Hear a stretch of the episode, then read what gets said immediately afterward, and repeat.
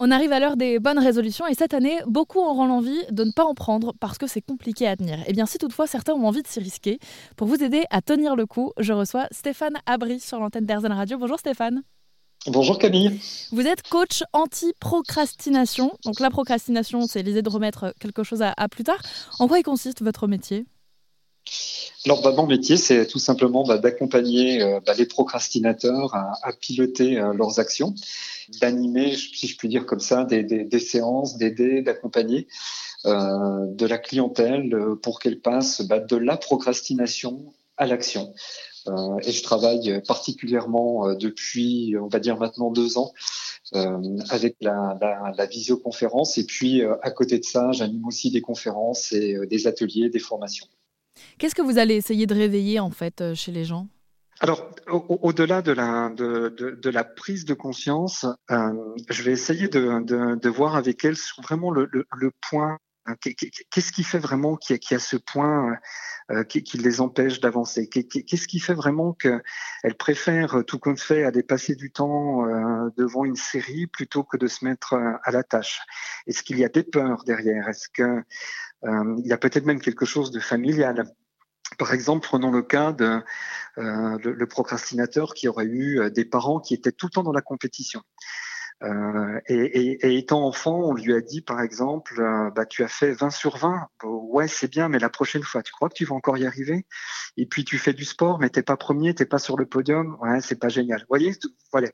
Et donc la personne là peut rentrer aussi dans, dans, un mode de, procrastination parce qu'elle sait très bien que de, au fond, elle arrivera jamais à être complètement parfaite. Peut-être qu'elle sera jamais compétitrice, etc.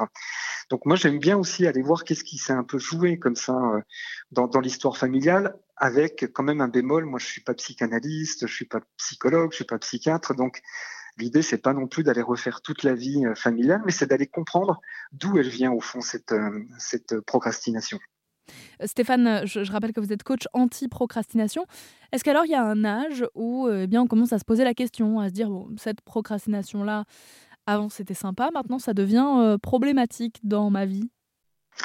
Alors, la, question est très intéressante, Camille, parce que euh, je m'aperçois que dans la plupart euh, des personnes, enfin en tout cas qui me contactent, elles ont, je dirais, entre 35 et 50 ans.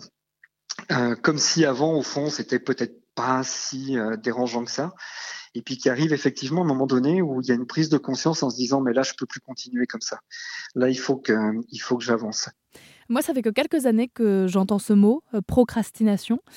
En réalité, ça fait combien de temps que c'est une problématique qui est prise en compte aujourd'hui, ou en tout cas qui est étudiée dans les neurosciences, dans le monde scientifique?